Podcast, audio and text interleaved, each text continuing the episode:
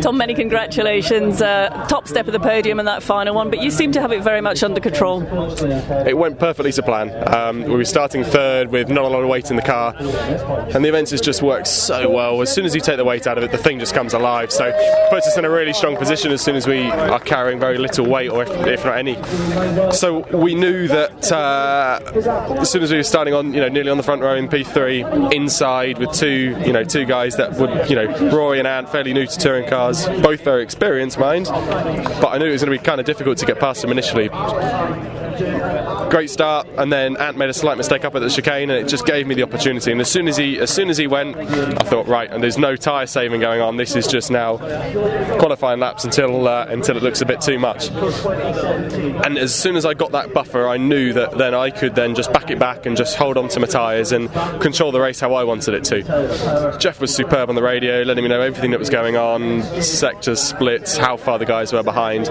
So they did a stonking job in making my life so easy. Well, you had something like a 9-second gap at one point.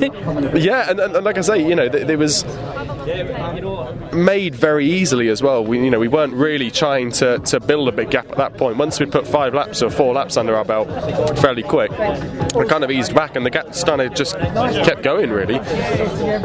How it did, I don't know. So I'd like that to happen more often from now on really. But no, superb, absolutely, everything went to plan. I'm over the moon. Were you ever worried at all when the safety car came out? I mean, obviously, at that point you're looking at managing your tyres again if it goes on for too long. Yeah, obviously, there's one person you don't really want behind you is Gordon. If there's a circuit you don't really want him behind, it's Knockhill. So combine the two, I knew he was going to be fairly powerful to try and hold off. But we managed it, and we managed to. The restarts just went so well, it went just perfectly to plan. And that just gave me that buffer again, and I knew that I had the pace over them, so I could just push for a lap, 2 laps, and just give myself just enough to be out of, hopefully be out of lunge distance into this final hairpin.